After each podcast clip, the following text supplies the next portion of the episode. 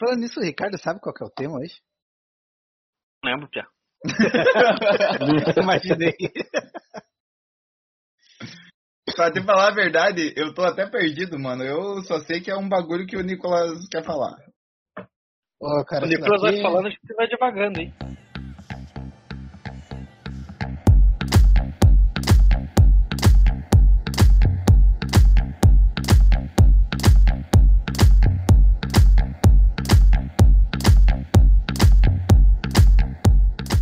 Salve, salve Terra Brasólia! Estamos aí começando mais um Lore Trash. Hoje a gente vai falar sobre uma editora que está no coração do Nicolas. No meu não, porque eu até então sempre caguei pra esse tipo de coisa e nunca me liguei muito nas editoras. Mas é, o tema de hoje vai ser sobre produção RPGista. Vamos dizer assim, a parte de produção, a parte de criação e um pequeno sonho com várias histórias para este mundo.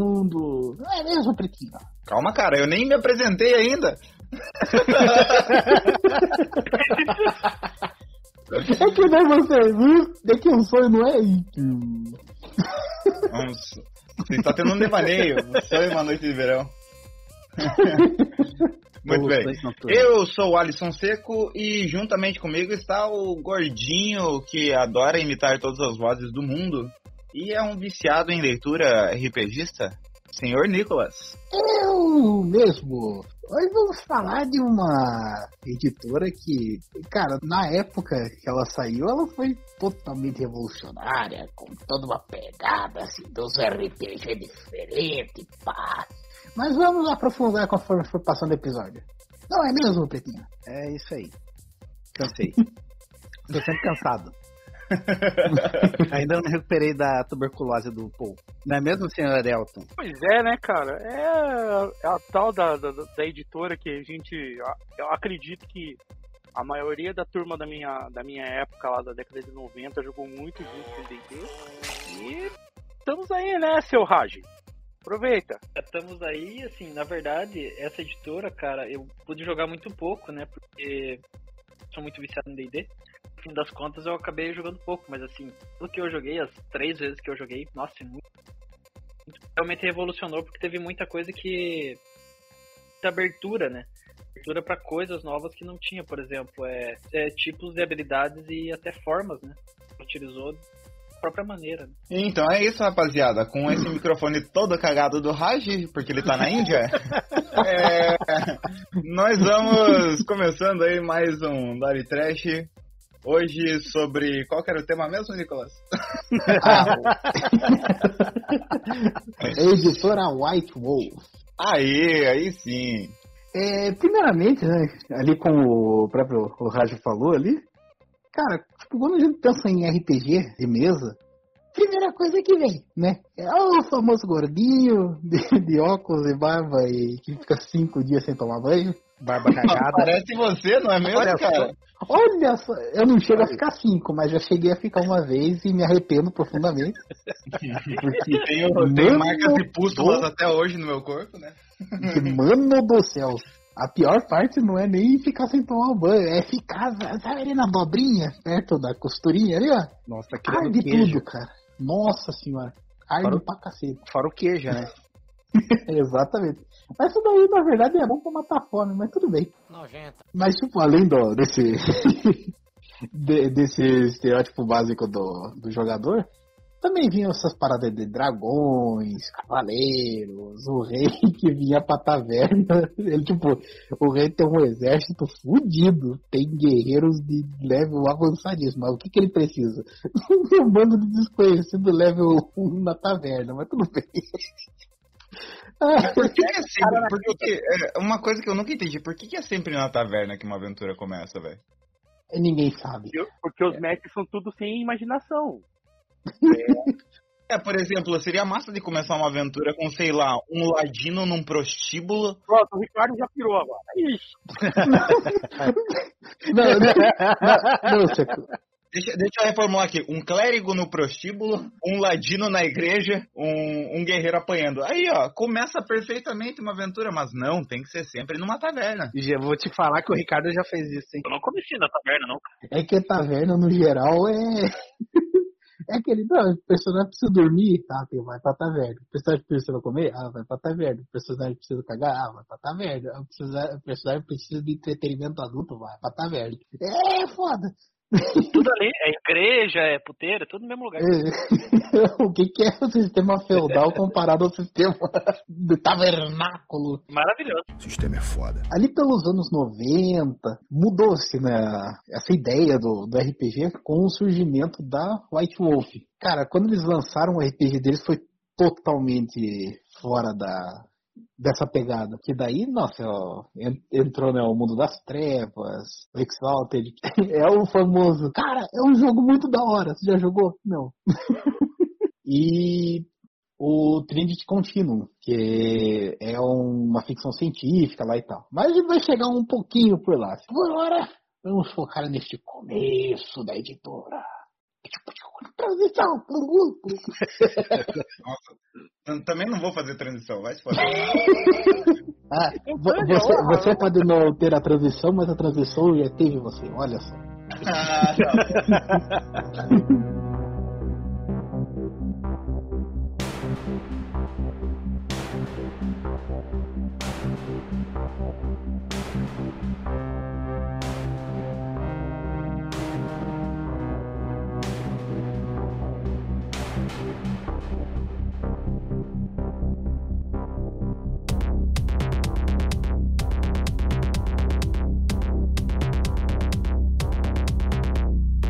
em 1991, é, Mark Hayhagen e os irmãos Steve e Stuart Wick fundaram a White Wolf é, Game Studio, né? Que... Irmãos de Stuart Little.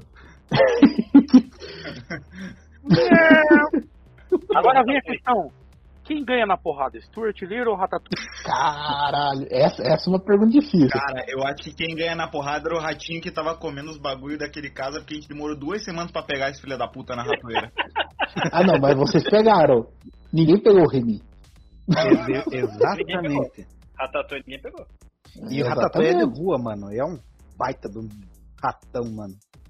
Uhum. Tipo ratatana, meu. É, o massa, o massa do Ratatouille que, né, ele vira chefe e passa leptospirose pra todo mundo, não? Exatamente, verdade. Ele tá, morre um pedacinho a cada mordida.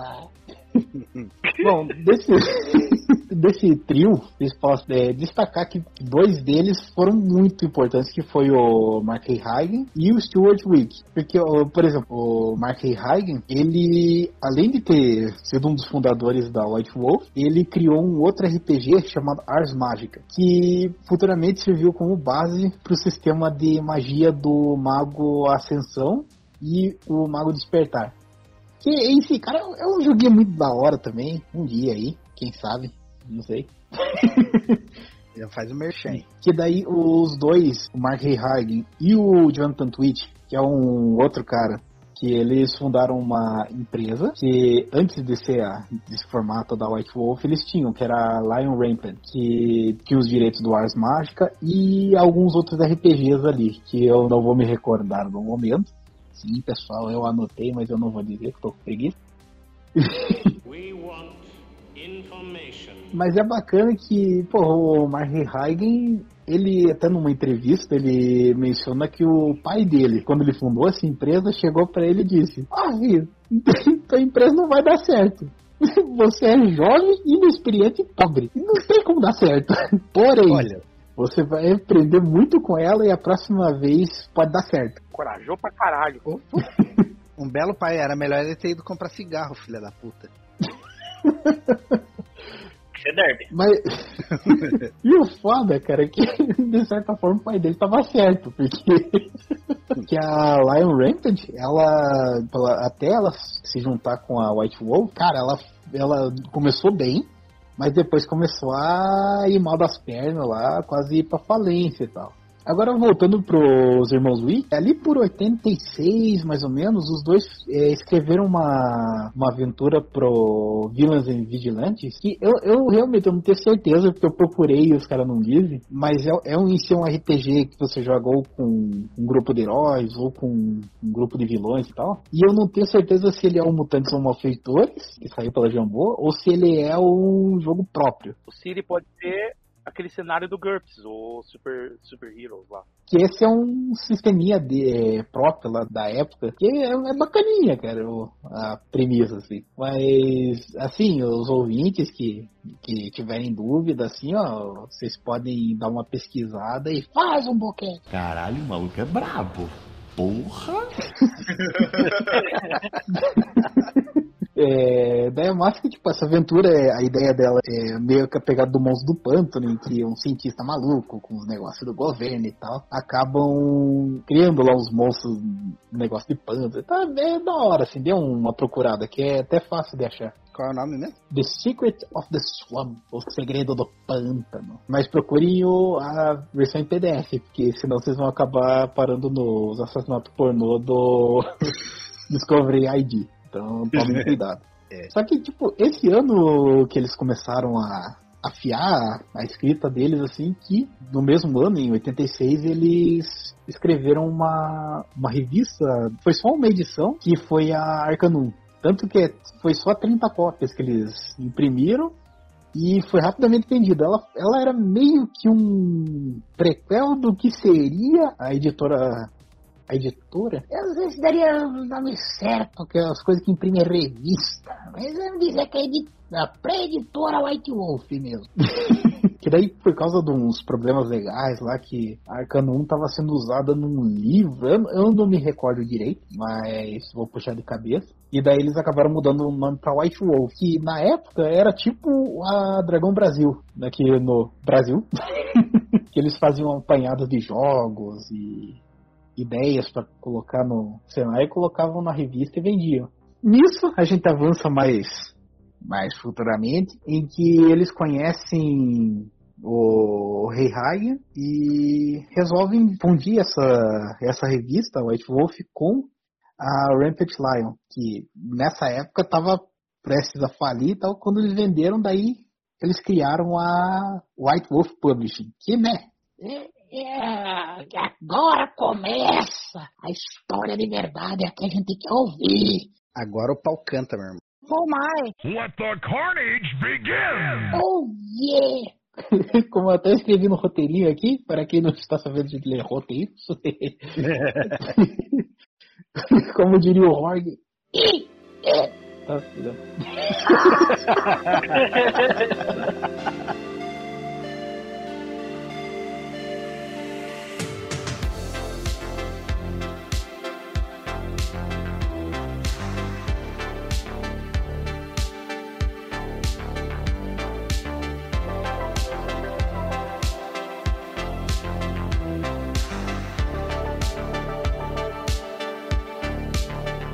Mas uma curiosidade bacana assim é que o nome White Wolf tá ligado diretamente com o Michael Moorcock, que, cara, eu fui descobrir ele ainda tá vivo. E ele é de 39. Ele conheceu, o, tipo, ele chegou a ser comparado com o E. Howard. Tão foda que o cara é. Mano, ele é mais Tipo, velho que meu pai, eu não achei que era possível. Cara, eu pensei que o Moorcock tava morto, tá ligado?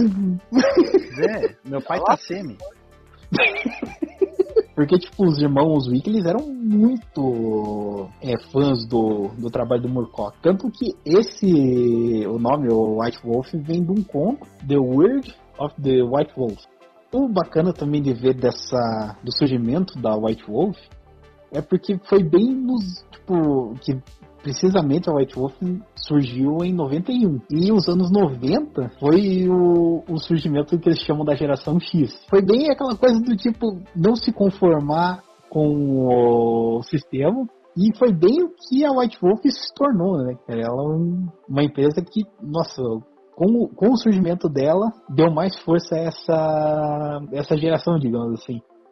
O interessante da White Wolf é que, primeiro que essas primeiras narrativas que eles criaram para esse sistema de jogo novo, eles trouxeram os jogos todos pro, pro presente na época, né? Você, porque até então, tirando o GURPS, a maioria dos sistemas de RPG eram fantasia medieval, era muito baseado em Tolkien.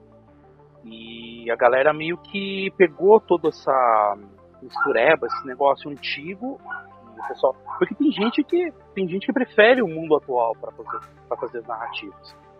Como é que você vai fazer? Vai meter um elfo na cidade? Vai meter um anão na cidade? Não, anão na cidade tudo bem. Mas agora o elfo? Ótima ideia. E até bacana de, de nessa parte, digamos assim, o contemporâneo com a parte mística. Cara, a, a White Wolf, quando eles lançaram o.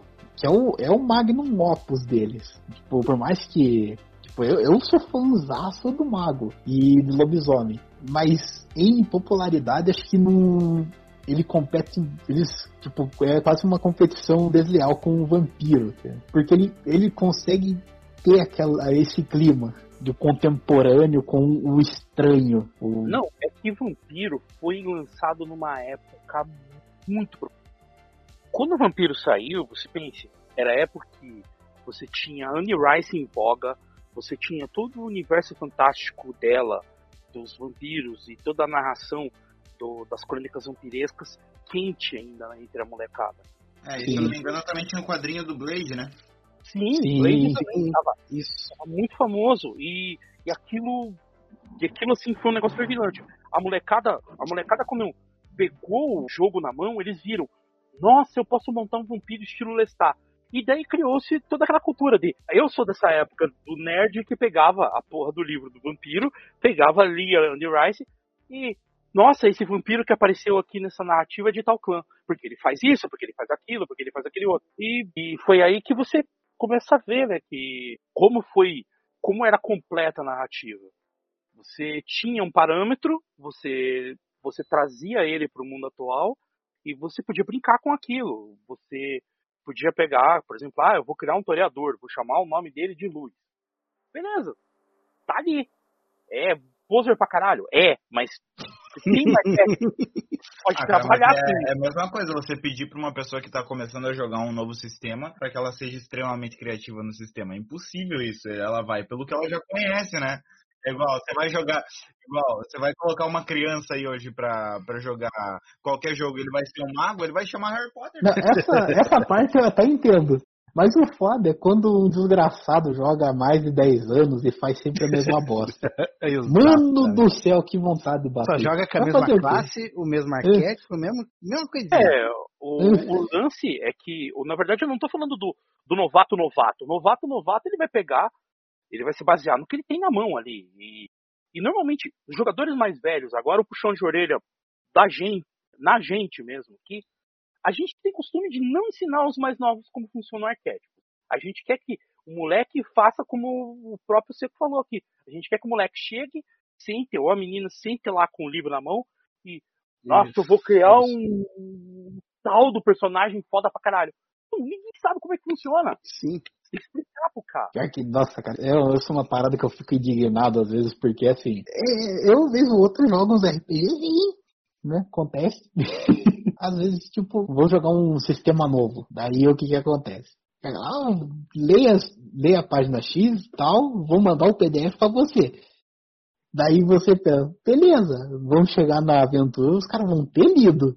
Aí chega lá, o que é que meu personagem faz? Ah, toma. Porra.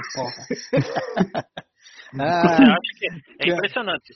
Vai lá, pega um bando de cara que tem diploma, uns caras que são estudados, uns caras que tecnicamente são caras responsáveis, e você fala assim, ó, próxima missão eu preciso que vocês me lembrem o ponto que a gente parou. Eu vou continuar lendo, vou continuar sempre relembrando, mas eu preciso que vocês lembrem de onde eu parei, tá? Preciso também que vocês sejam responsáveis com as suas fichas. Aí uma semana depois você vai jogar o joguinho. O que, que fizeram? esqueceram Ah, a ficha. minha ficha molhou que eu tava na chuva. Ah, minha ficha pegou fogo, meu cachorro mijou em cima. Ah, perdi minha ficha, não sei aonde. Acho que passei por cima com o carro. É foda. Faltou papel higiênico em casa. E Igor me roubou depois comeu meu cu, né? Ah, por que, que você, por que, que você, que não. é, onde que vocês pararam na aventura? Ah, a gente tava na taberna. Pô, irmão, isso era no começo. Não, mas A gente nem foi pra taverna. fora isso, tem o jogador, tem o jogador malandro, que é o cara assim que você sabe que ele tem uma quantidade de bolinhas X naquela aventura, de repente, magicamente apareceu umas 10 ali. Você não sabe de onde vem. Ele acordou com vontade. É, assim, nossa, cara, como assim você tem força 5 e, e você sabe dirigir carro? Não lembro disso. Ah, ah, ah. Mas é que eu acordei acreditando nisso. Foi. É. assim. Galera da Gibitec, se um dia me ouvir aí, ó, tô lembrando de vocês, viu? Mestrei pra vocês.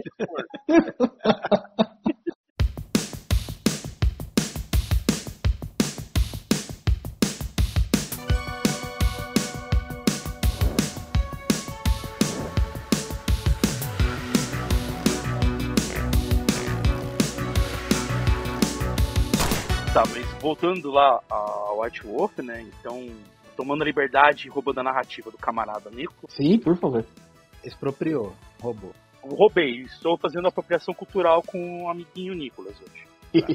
Então você teve, né, o, o Vampiro, que foi o primeiro RPG, fez um sucesso estrondoso na época, 92, 93, foi, era o top. Todas as lojinhas de, de RPG, aqui em Curitiba a gente tinha duas, você tinha o Erk e a Itiban. Você tinha que fazer encomenda para você poder jogar um deles, porque nunca tinha o bendito do livro, porque vendiam todos, chegava, vendia. Era muito difícil você conseguir um, livro de Vampiro à Máscara na época. Sei. E fora que ainda tinham, é, para ajudar né, os compêndios, porque o- eles pegaram um exemplo da, da editora do Dungeons and Dragons, né, então eles criaram também os livros de apoio. Então você tinha Vampiro à Máscara, você tinha os livros de clãs, você tinha o livro de Enoch, e tudo aquilo ali enriquecia a narrativa. Então você sabia de como passaram-se os Dark Ages, né, a Era das Trevas, como aconteceu do passado, esses vampiros míticos da, do século I, de, sei lá, de 5, 10 mil anos antes de Cristo, eles se esconderam, eles foram dormir e o que sobrou na, na, naquele momento era um bando de vampiro de sangue fraco que estava tentando dominar o mundo para tentar não morrer. Que era a, a questão, sempre a questão do, do vampiro à máscara sempre foi essa. Você tinha que sobreviver, você tinha que juntar um rebanho e você tinha que fazer uma social, você tinha que ter aquilo. Porque no começo É. você só tinha camarila. É, isso é até interessante falar sobre o vampiro, porque, cara, você vai ver outros jogos de RPG que tinha mais pegada de heróico também. No vampiro, não. Você tá jogando com um monstro. Tipo, literalmente, o vampiro, ele é um predador. Eu ia dizer um, é sexual, mas não vamos citar nomes. Não, E não, Raj, não é você. Eu não quero tomar processo. não é. o vampiro predador sexual casado com a mim. Mas é. Deixa ela Ih. saber disso que ela vai quebrar você em três. E, e também outra parada que, nossa, do vampiro, o, o livro do vampiro era muito bonito. Que, nossa, ele, ele era nada mais que um. Era um livro de brochura, o prime, a primeira edição. Olha só, a palavra do dia, brochura. Você tá hoje, velho? Eu tô só brochura, tá ligado? Tá bruxoso. E ele era quase que uma revista mesmo. Só que, nossa, a capa dele era toda verde, como se fosse um marmorizado, assim, ó, a cor, e uma rosa. Visualmente era muito bonito esse livro. Não, Tanto que até os de hoje continuam maravilhosos, assim. ah, mas a quinta edição, cara, olha, tá difícil viver num mundo onde eu não possa comprar. Tá bonita para um cacete. E, cara, tem mais uma nesse universo do Piro. É que foi o primeiro RPG que pegou. E se a gente colocar política aqui?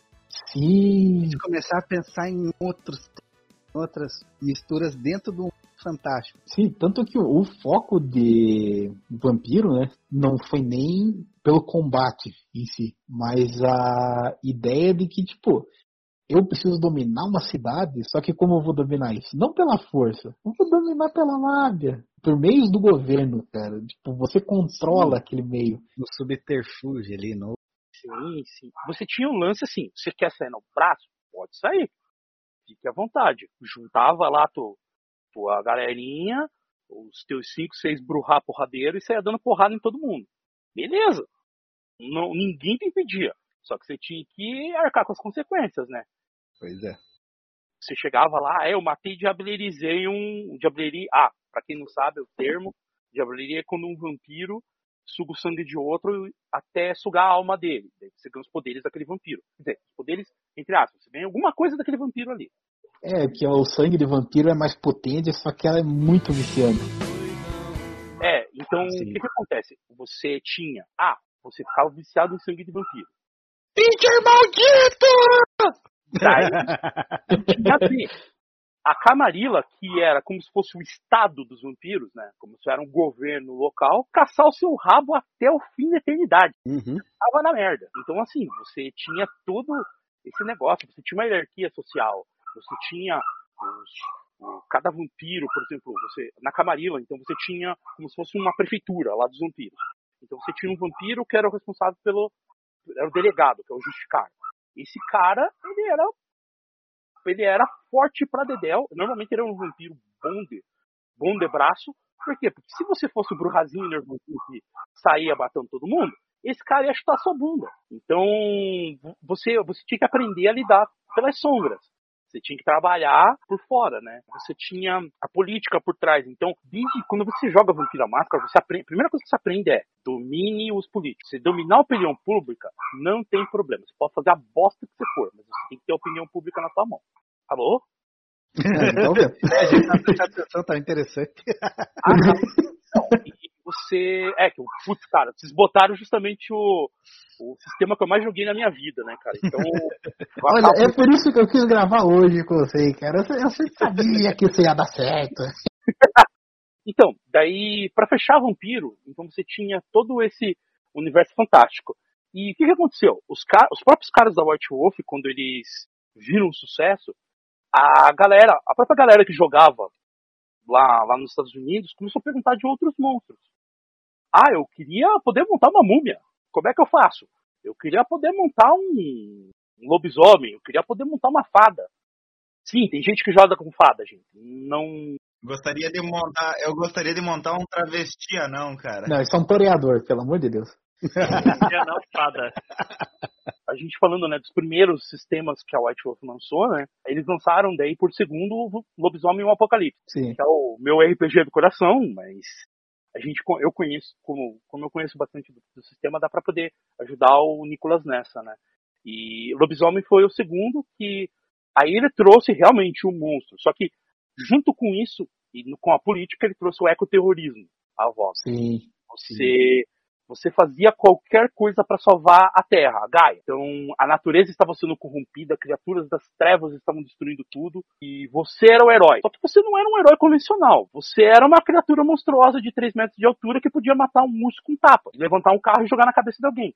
Não, e até é bacana da, dessa parada que quando eles começaram a expandir os outros jogos, é que começou a surgir o multiverso mesmo do mundo das trevas. Que, cara, se você for ver pelo vampiro, que ele tem todo o lance de que Caim matou Abel e por isso Deus o puniu com as sete pragas que os vampiros têm, e ele se tornou o primeiro vampiro e tal. Tem uma fita que eu não me lembro agora onde que eu tinha visto, de que talvez quem tenha tentado Caim pra matar Abel tenha sido a Wyrm. E daí uma coisa puxa a outra. então.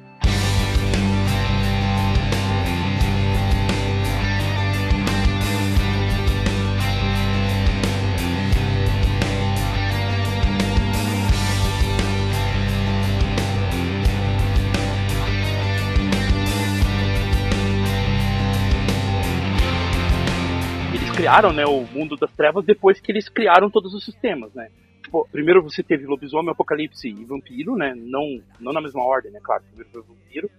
E a galera começou a gostar e pedir mais monstros. Então eles foram criando outros sistemas, colocando outros outros licantropos, é, licantropos não, né? Outros metamorfos, outras outras criaturas. Você teve mago que é, os humanos tinham poder. Então você tinha a guerra e a procura pela ascensão. Esse negócio de dar poderes aos humanos e tornar os humanos úteis. Só que os huma- eram poucos humanos que tinham esse despertar. Eles eram poucos humanos que tinham poder. Daí eles entravam nos jogos políticos também. Você tinha a tecnocracia, você tinha a Ordem de Hermes, você tinha alguns que lidavam com lobisomens, você tinha alguns que lidavam com os vampiros. Tanto que tem um- uma linhagem de vampiro. Não é clã. Vão tomar no cu que falar isso. He's got a point. tem uma linhagem de vampiro E foda-se vocês, tá? Seus herméticos do caralho. Nossa, cara, como, como você tá agressivo hoje? Já tomou, já, tom, Não. já tomou um chazinho de camomila? Não, cara, hoje. ah, um chá de miapca, não sei. Não, chá de minhapica não vai me acalmar hoje, cara. então, o, tem uma linhagem de vampiro, que é o, são os Tremere, que eles nada mais nada menos que são magos que cataram um tismis e fizeram uma festa com o cara, né? Literalmente. E fez o cara abraçar todo mundo e começaram a brincar com o sangue do cara, pra não ter os defeitos do tismis. Aliás, tem isso também no, no vampiro. Vampiro, você não é simplesmente, ah, eu vou virar um vampiro, tenho todos os superpoderes de um vampiro. Não, não tem. Você vai ter alguns, que alguns têm umas coisas, outros têm outras, mas o que mais tem é problema. Você tem que aprender a lidar com isso. O caso do, dessa linhagem é a única linhagem que não tem defeito. É, ele não tem defeito por quê? Porque os magos que criaram, que viraram esses vampiros, eles conseguiram tirar esse defeito. Só que, sim, eles têm um problema. Ninguém gosta deles no universo vampírico, né? Tipo, é muito raro você ver um Tremere ser bem aceito. E o Nicolas caiu. Eu fico fudido da cara. cara, eu odeio esse programa, mano. Tomar no cu. A informação, a informação do Elton é tão importante, tão importante que o celular do Nicolas não aguentou a pressão e acabou caindo. Exato. Caralho, pior que A concentração, cara. O Nicolas concentrado, que é difícil. Por convivência de mais de 20 anos com o Nicolas, eu só sei, ele é concentrado em apenas três situações. Quando ele tá jogando RPG ou lendo sobre, quando ele tá jogando Magic ou pesquisando sobre Magic, e quando ele tá selecionando os pornozão dele. Aí ele fica concentradíssimo. Caso contrário, não, não querido, dá pra piscar, cara. Não dá pra... Quando ele come, ele nem concentra mais, ele só deglute a comida, né? Você sabe como é que funciona, né? Piscou. Três viram. Turn up! This guy is crazy as fuck. O interessante da White Wolf é que o sistema em si ele era bem maleável. E você tinha uma coisa que eu tenho certeza que o Nicolas vai dar um berro aqui agora, agora que eu vou falar as, as palavrinhas mágicas chamada regra de ouro. Nossa, esse todo RPGista deveria saber essa, cara. Exatamente. Foi um grande grito, hein? É que, é que eu gritei por dentro. Não, é, o Nicolas não gritou, é, tá louco, não, não enfia o dedo com força. Pera aí. Eu grito por dentro. Agora sentiu. Então, daí o, esse negócio da regra de ouro é uma coisa que todo RPGista devia fazer, que é o quê? Cara, você tá ali pra se divertir, você não tá ali pra combar, jogar dado, Exatamente. matar tudo. Você tá ali pra, pra participar, fazer o roleplay. Isso é um negócio que o Ricardo, o Ricardo mestrando, e eu consegui jogar uma aventura do Ricardo, então eu posso dizer daqui. Pra quem não sabe, o Ricardo é o Raj, tá, gente? Que a gente não É. apresentou ele pelo nome dele. É verdade. Obrigado pela parte que me toca. A gente faz coitado do Ricardo. é- Mas a gente ama ele. Só que é longe, né? Porque ele é meio louco. A gente ama ele longe de boca fechada. É. Ele é imune ao Covid porque o Covid morre perto dele. Coderby. Uma coisa que eu achei interessante quando ele mestrou pra gente D&D é que ele focava muito na aventura, não em, em vamos rodar dado. Vamos fazer assim. Ah, eu quero pisar ali naquela pedra. Roda 3 de 5, 2 de 6 e 20 de 10. Roda aí. Não, tipo, ele- Não, a aventura desenrolava. E o storytelling, ele tem muito disso. Você tinha o foco na aventura. Então, o teu vampiro, ah, mas eu tenho 5 de força, 5 de potência. Cara, foda-se. Caguei pra você. Tem, li- tem que lidar com a aventura. E, e- e pior, quando o cara era cuzão desse jeito, ele, você, o próprio mestre tinha jeito de punir o cara. Por exemplo, assim, o cara tinha muita força, mas não tinha muita destreza. Porque destreza não é acerto como no D&D você tinha aquele negócio. Se você tem destreza, você tem acerto. Você pode até fazer um teste de destreza para fazer uma coisa assim. Só que no, no storytelling, você tinha um lance assim, destreza 3. Beleza, você era um cara normal ali, você conseguia fazer algumas coisas meio rápido, outras mais devagar, mas você tinha uma precisão. E se você tivesse força 5 e destreza 3, ótimo. Você conseguia fazer 99% das coisas assim. Só que tem cara que o cara era tão louco que ele punha todas as bolinhas dele em força. E não punha porra nenhuma em destreza. O cara tinha destreza 1, força 5, eu não lembro agora se era É o vigor. vigor. O cara tinha vigor 4. Tá, o cara era um tanque de guerra, mas ele abria uma porta e arrancava a porta fora. Porque ele tinha um dado de destreza pra fazer uma coisa simples. Porque você tinha a perícia, a perícia que o cara ia precisar fazer, mais a destreza. Então, você pegava um cara desse e ia botar o cara pra dirigir um carro, o cara arrancava o volante.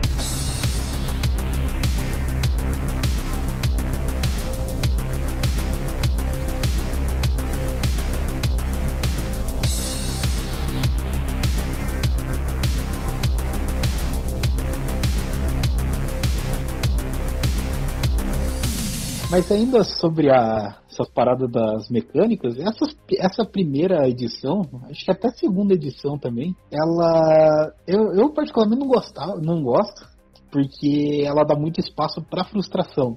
Por exemplo, nesse, quando você tirava um, um natural no dado, ele cortava um sucesso. Daí, às vezes, você tirava dois sucessos, dois erros, mas tirava um. Daí, tipo, pô, você se fudia. Cara, isso é. é ele zoava muito o jogo, ele não, não rodava muito bem. Que daí, mais pra frente, ali pela terceira edição, que eles deram uma arrumada daí. Mas essa mecânica de você ter uma falha crítica, cortar um sucesso, ela com a gente funcionava pro seguinte: sempre tinha um corno que tinha mais de 5 em alguma perícia.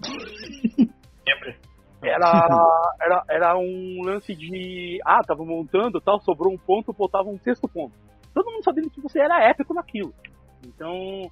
é, aí o cara ia lá e rodava, fazia aquela rodada bosta e cagava com todo o rolê. E, e era divertido isso.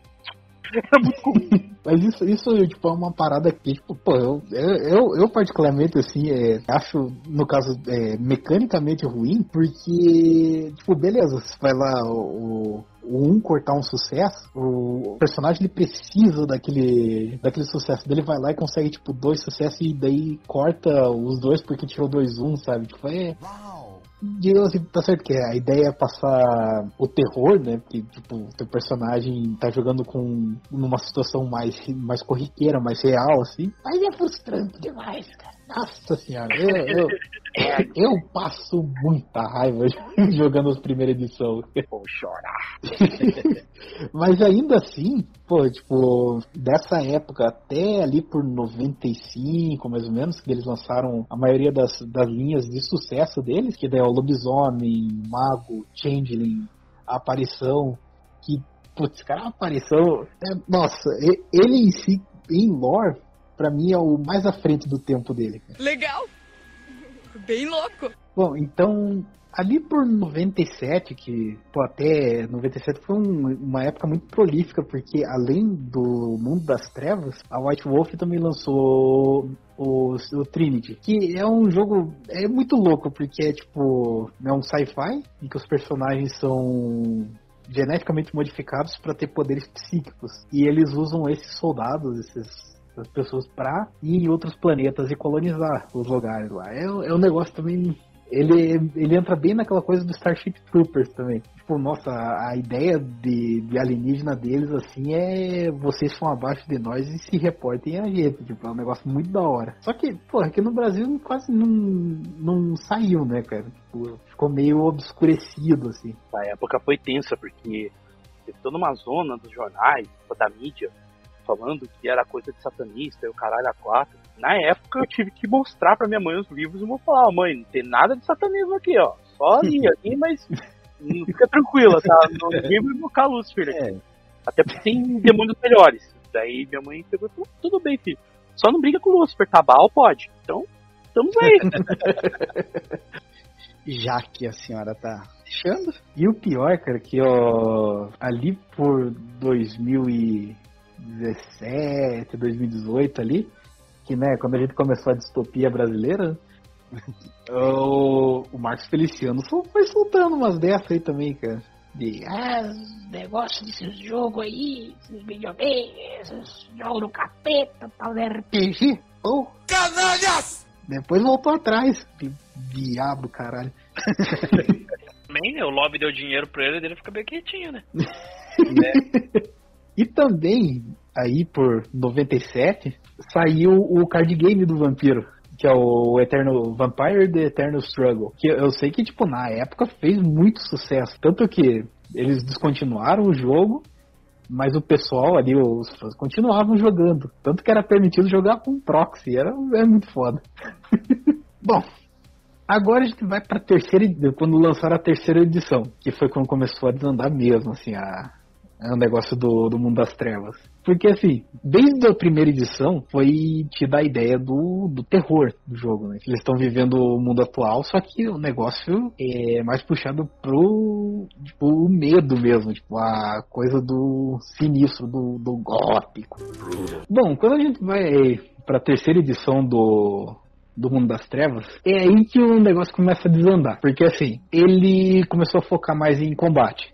O- a mecânica em si, tudo, tipo, o combate começou a se tornar muito presente. E o terror foi começando a deixar de lado. Então, meio que a, o espírito do, do jogo assim foi se perdendo aos poucos. E daí com isso, como também a, todas as outras linhas, come- eles já começaram a pensar, tipo, putz, a gente vai ter que começar a aproximar esse apocalipse aí, cara. Porque, assim, a gente não chegou a mencionar no começo do episódio, mas todos os cenários do mundo das trevas, eles têm, digamos assim, um fim.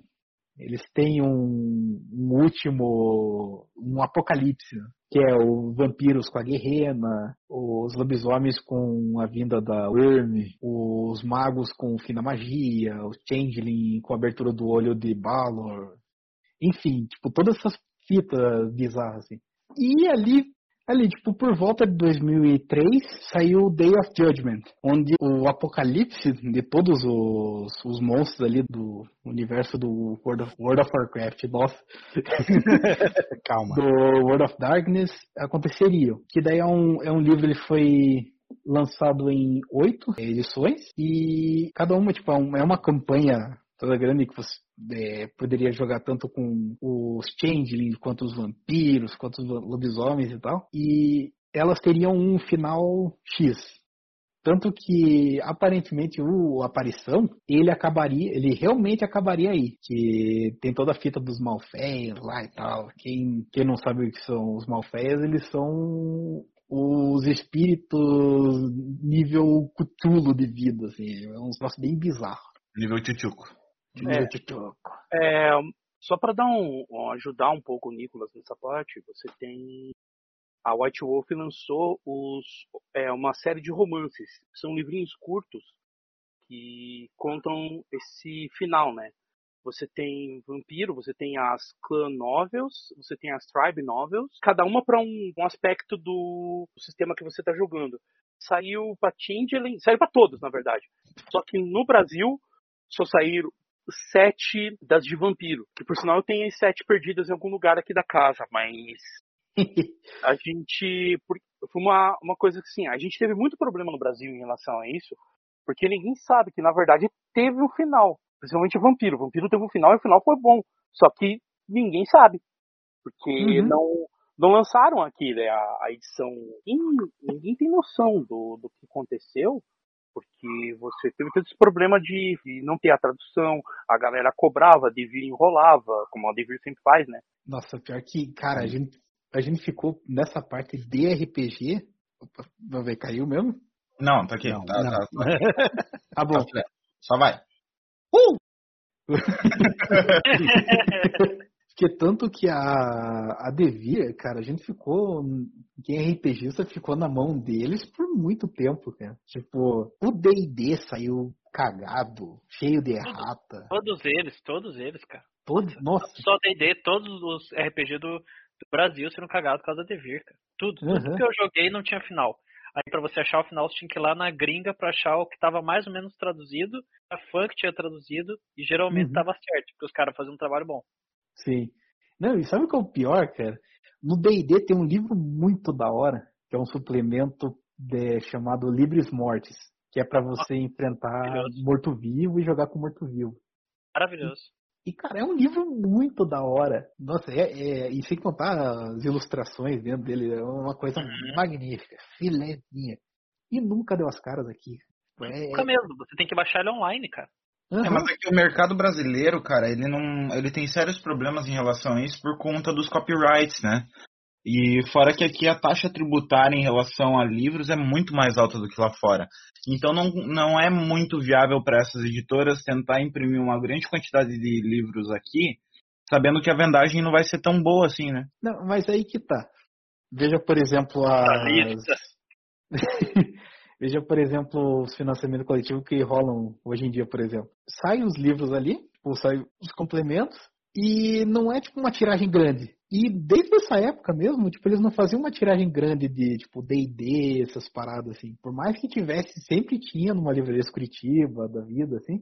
Cara, era, é, realmente foi muito relaxo da, da Devir, cara. Pra falar bem a verdade. É, mas esse, essa questão de a gente nunca ter um final para essas aventuras é, é, bem recorrente, né? Na verdade, no mundo do RPG, porque é muito difícil alguém que use a história meio base mesmo para a parte final. Normalmente se desenrola a partir da aventura do que, que, os jogadores e o mestre estão se propondo a fazer, né? Sim, sim. Não, Só que, que o tá. legal é que nesse caso, pelo que vocês falaram, eles já lançaram toda uma lore para que caso os jogadores queiram imergir ainda mais na, na aventura, eles tenham. É, é, tipo as culturas antigas, ou cristianismo até, que você já sabe o final. Né? É, é, é, a mesma coisa, é tudo fantasia, tá?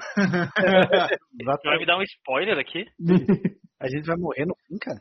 O Raj no Apocalipse vai ser arrebatado pelo coração puro que ele tem, né? Ah, com certeza. Ah, depende, se for o Jesus do Velho Testamento que vai vir, ele é puro mesmo. Concordamos. Não, você pá, até a família Nardoni vai pro céu daí com, com ele. Puta Eita, Giovana.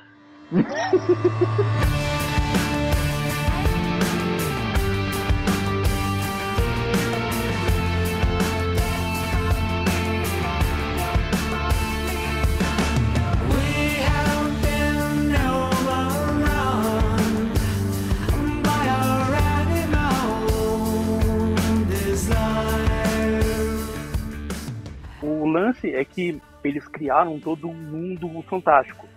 E o que, que eles queriam fazer? Eles queriam. A, a meta da White Wolf na época era. Eles queriam encerrar isso porque eles queriam fazer um novo cenário. Então, essas, esse apocalipse, a, a vinda da Wyrm, toda a Gemena, o Caramba 4 que aconteceu para todos os cenários, era porque eles queriam fazer um cenário novo. A ideia da, da White Wolf era transformar. Tanto que você tem lá a edição, a quarta edição, na verdade, qualquer jogador da, do cenário de storytelling, ele vai negar até o fim que ele, que ele não jogou isso aí. Ele vai falar, não, então, nunca joguei esse, essa esse não é a, a, quarta edição, é, a, é o novo mundo das trevas que eles chamavam. É. E daí agora é o Crônicas das Trevas. E é fino. É, mais ou menos, né? é um vampiro, só que é cagado. É ah, também, cara, pelo amor de Deus. Mas... Ah, não, é que ele, ele é outra pegada. Então, é, tipo, eles, eles tentaram transformar.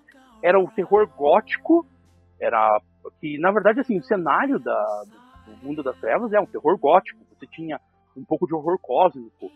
Quer dizer, Lobisomem Apocalipse é puro horror cósmico. É o Lovecraft com LSD ali. Você for prestar atenção. E eles encerraram esse mundo para criar um novo. Só que o que, que aconteceu?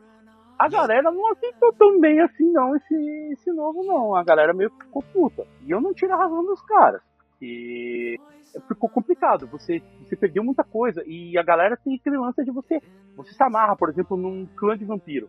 Ah, aquele clã de vampiro morreu.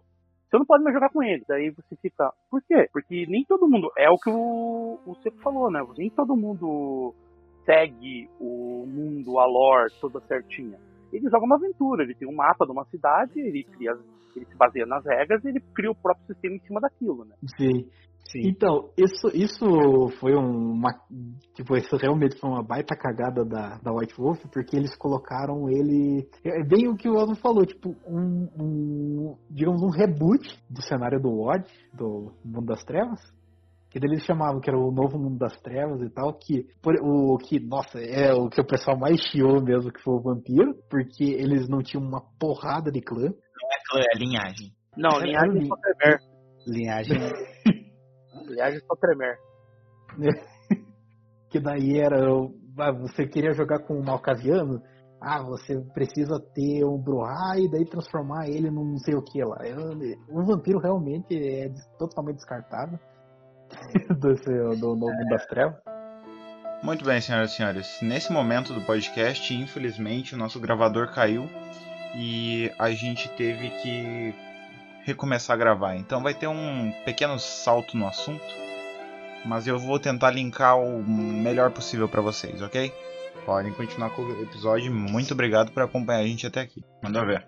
Bom, então é, surgiu o, o Novo Mundo das Trevas, que ia tomar o lugar do, do antigo Mundo das Trevas, né? Do clássico. Só que é bem o que o, o Ato havia dito antes, que não foi visto com, com bons olhos e tal. Que, cara, pensando bem, tem muita coisa que tava cagada mesmo na, naquela versão do Mundo das Trevas. Que, nossa, eles foram arrumar um- uns anos depois lá. Que, é- tanto que assim, né, cara, é, é o, é o cenário do Mundo das Trevas assim, que, eu, que eu mais curto. É, realmente é uma conclusão bem definitiva para esse tipo de coisa. Ah, não, é que, eu, é que, eu, é que é aquela coisa, né? A gente tá traumatizado de ficar caindo prego e tal. Que eu fico olhando pra tela do computador, eu olho pra tela do celular, daí eu vi que o- a coisa do Apple tá piscando, eu não sei se ele tá tentando falar com a gente. Eu não estou suportando mais. Não esquenta a cabeça.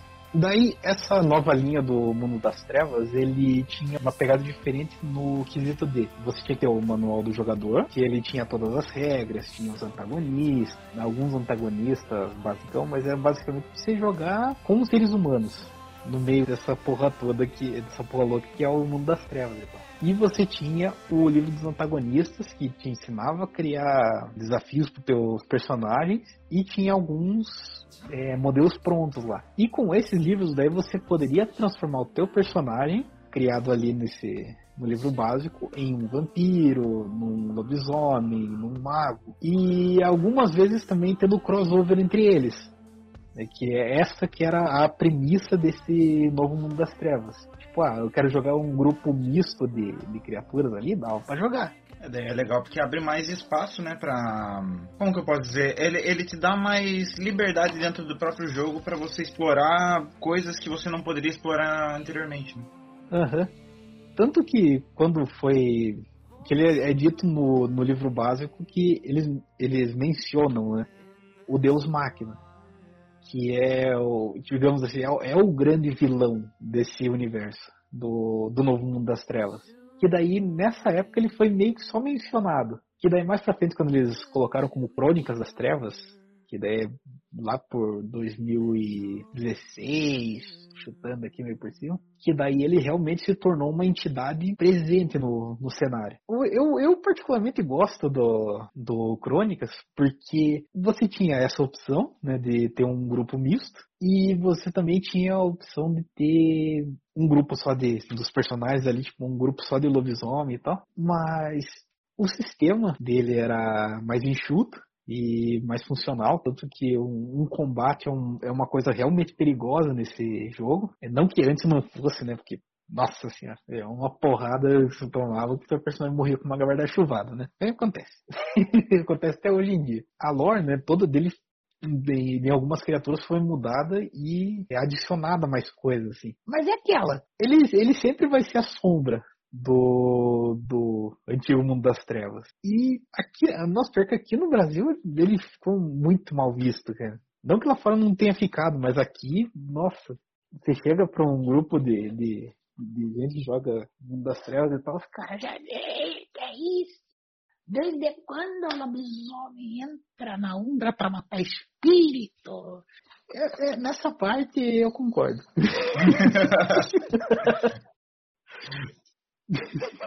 Complicado, complicado.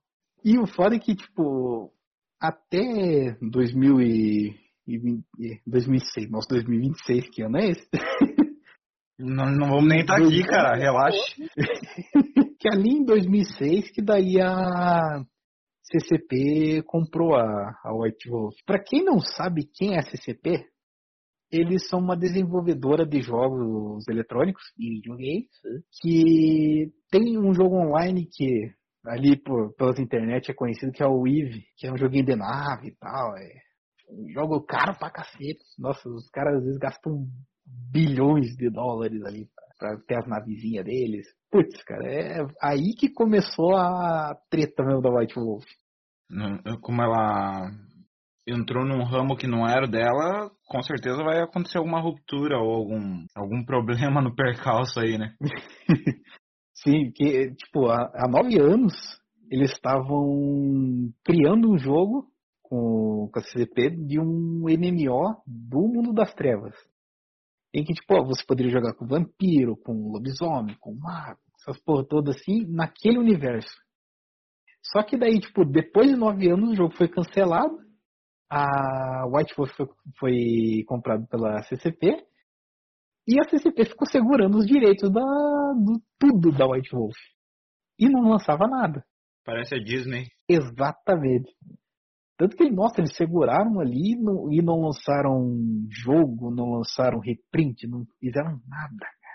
Daí, quando a gente pensou que a White Wolf ia para concluir, eis que o antigo diretor criativo da White Wolf, que a gente não mencionou ele aqui porque na hora não foi conveniente, mas o Richard Thomas, ele fundou a Onyx Path. E a Onyx Path conseguiu entrar com Uma jogadinha ali, aqui. e conseguiu da CCP os direitos do Sion, que é um jogo onde tipo, o personagem é, é- são semideuses, assim, é meio Percy Jackson, só que bem feito. e recuperou os direitos do Trinity. E com isso, eles começaram a ganhar confiança né, da, da CCP e conseguiram os direitos do mundo das trevas. Só que eles não conseguiram o My The- é, Theater. Que assim, quem não conhece o que que é o My Dying Theater, é, Ai, eu tenho até vergonha de falar. Mas sabe aquele maluco que se veste gótico e vou jogar no meio do cemitério? Então, são os caras que faziam. são os caras que fiz isso. São os caras que fiz isso. Mentira, eu nunca fiz isso, mas eu sou retardado ao ponto de fazer. Mas tudo bem. Mas, tipo, é. Só que tanto que o Mind Eye Theater é um dos. Acho que um dos suplementos mais é, amados pelos fãs do, do Vampiro. Ele realmente era um negócio todo teatral. Tipo, você não jogava simplesmente por jogar, você jogava pra interpretar. assim, tipo, é, ser ou não ser, é. Então, tá ligado? Uhum. Essa parte de li- live action que você tá falando é muito legal. Nossa, tanto que isso foi febre por aqui, assim, que é direto os malucos no, no cemitério. Não, eu participei. Teve um evento grandão, teve um evento grandão aqui em Curitiba, que foi o Curitiba by Night. Eu participei. Olha só. Foi muito louco. Foi muito divertido. Drogas, putaria, esquizofrenia, rolava tudo, né, cara? Não, não, não. Foi só Mup e, e um monte de otaku pedido vestido de vampiro. Mas tá, né? Faz parte. Eu também era um, então. Ora, ora, ora, um otaku fedido. Não, então, e fora isso, ainda teve a parte do, da a White Wolf, ela, a obra da White Wolf foi tão grande que ó, os videogames, na época, né, que quando o videogame começou a, a ter capacidade para poder trabalhar com esse tipo de coisas, o material deles, eles criaram alguns jogos legais. Né? O povo, nossa, a galera pirava. Tinha um Vampire the Masquerade Redemption O lá, Bloodline, tinha- o primeiro. é, Bloodlines, o primeiro. E a galera tava pedindo que o resto do material da White Wolf fosse. Mas esse negócio da CCP segurar e colocar na, no cu todos os direitos autorais do- da White Wolf acabou deixando meio pra trás né, o negócio. Daí, tanto que a, foi de 2015 pra cá que começou-se a falar em voltar né, com Vampire Bloodlines 2. Teve uma continuação do cenário que é animal Sim. que eu acho muito legal, porque você tem praticamente uma partida de Vampiro à Máscara, só que pra você jogar, você pode jogar sozinho, pode jogar em grupo, é divertido assim, de brincar. E para alegria de muita gente aqui do, do podcast, principalmente eu e o, Ne- e o Negão, que não tá aqui agora, né, o ele, e os caras finalmente vão lançar o jogo de Lobisomem Apocalipse. Tava esperando. Virou piada interna até no grupo. Meu pau tá que- durão, cara. Vou lá ver lá o trailer. Peraí, peraí, peraí, peraí, peraí. Você já viu o trailer, cara? Não, não vi o trailer. Mas eu vou lá ver o trailer. Meu Deus, eu quero ver o trailer. É, fui eu. Foi, foi a noite que eu tava pinto batendo no queixo aquele trailer. Tão feliz que eu tava. Ah, meu Deus.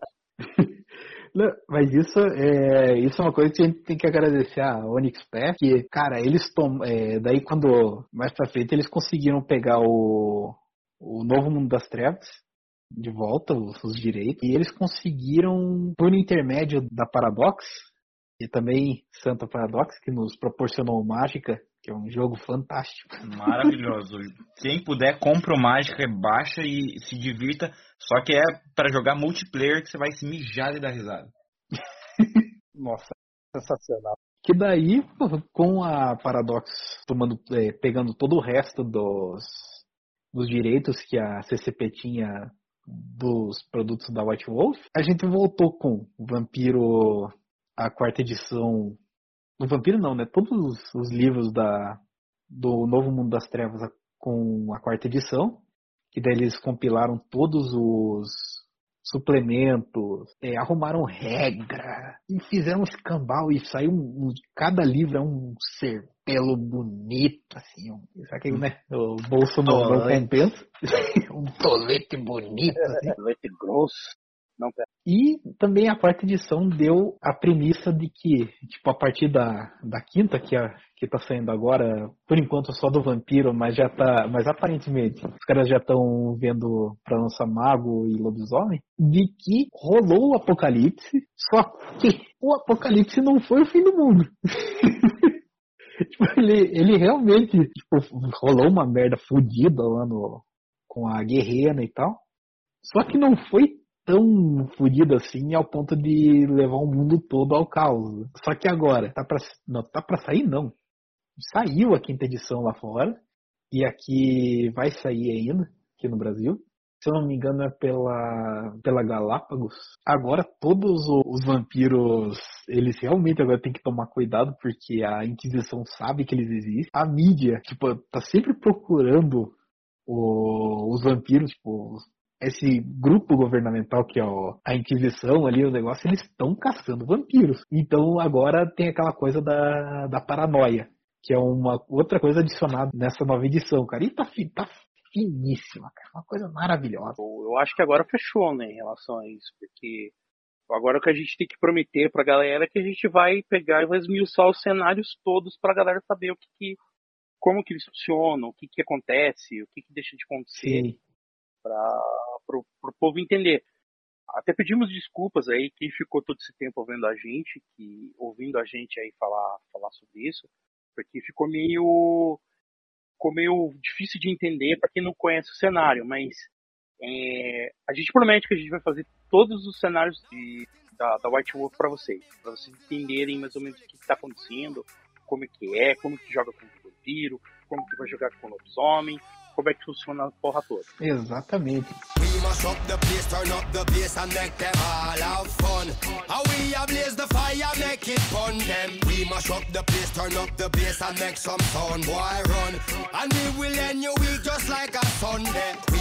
the place, turn up the bass and make them all have fun. How we blaze the fire, make it fun them. We mash up the place, turn up the bass and make some sound, boy Muito bem, meus queridos. Então, para finalizar aí, é, as suas conclusões finais, Elton. A White Wolf ela fez um cenário muito legal. Para quem tiver curiosidade para ver como é que funciona cyberpunk, terror gótico e tudo ao mesmo tempo, vocês vão se divertir bastante assim. É legal dar uma lida porque as histórias são boas. Se vocês conseguirem pegar as histórias, principalmente as de vampiros e lobisomens, que os caras capricharam na, nas histórias paralelas, cara, vocês vão rir pra caramba. Vale muito a pena. É uma viagem. Assim. Vale, vale o cenário todo. Eu acho que no momento só isso que dá pra falar. E, e nós iremos falar sobre essa porra toda pra vocês entenderem. Cara, o que eu tenho a dizer sobre a White Wolf é que, dentre várias editoras, assim, ela é o que tá no topo de, no meu coraçãozinho obeso. Porque a ideia dos cenários, os monstros, essa coisa bizarra que tem no meio, eu comecei aí. Tipo, tanto que a gente até mencionou no começo do episódio a Itiban. Cara, um dia eu fui totalmente despretensioso com setentão na mão. e eu queria comprar o, um, o livro do lobisomem, né? Que eu tinha ouvido. Não, livro mó da hora e tal. E daí eu cheguei na Itiban e eu vi lá aquele exemplar e tal, eu falei, ah, quanto que tá isso daqui? Ah, tá 80. Eu falei, putz, eu só tenho 70. Daí eu falei, não, pode levar. Fez um gordo feliz. E cara, eu tenho aquele livro até hoje. Ele tá meio surradinho, mas cara, é um livro que eu deixo do, do lado ali, leio sempre que posso, porque sempre tem alguma coisa diferente que você acaba perdendo, tipo, de relance, mas você relê, e você, porra, é verdade, isso daqui, ó, que fita louca e tal. E aquela coisa que a gente também falou no começo, que, putz, cara, a, a Devi, eu não sei como é que rolava as paradas assim, mas sabe? Tipo, ela deu uma pisada na bola fodida com o cenário da White Wolf, porque saiu muita pouca coisa aqui. Muita pouca coisa. Tanto do antigo Mundo das Trevas quanto do novo. E, cara, tipo, porra, é, é foda também ver que pelo cenário brasileiro mesmo, cara, do RPG, ele é muito cagado. Ah, mas é que os livros são caros, né, cara? Não tem como ser um negócio acessível. Não, então, tipo, é cagado. Se você vai gastar 130 pila num livro e daí tem que ficar emprestando para teus amigos para eles conseguirem ler e entender direitinho tudo. É zoado, uhum. cara. Então, tipo, não tem muito o que fazer nesse caso, né?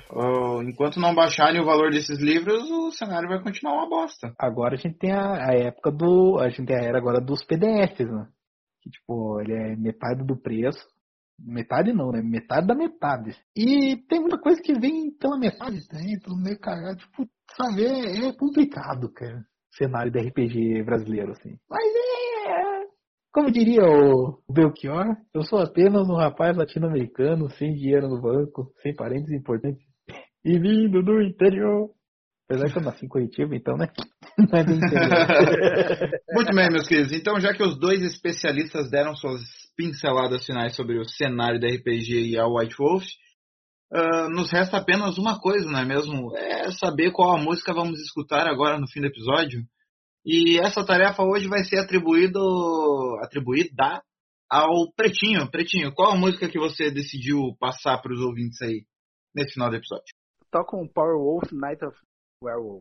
Muito bem, então fiquem com Power Wolf Night of Werewolf.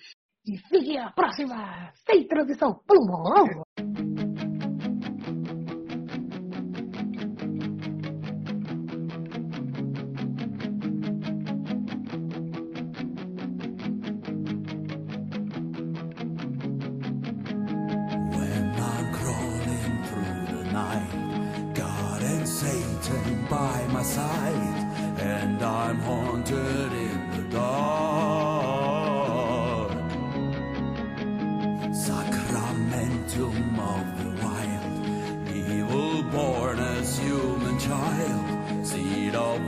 and man we are.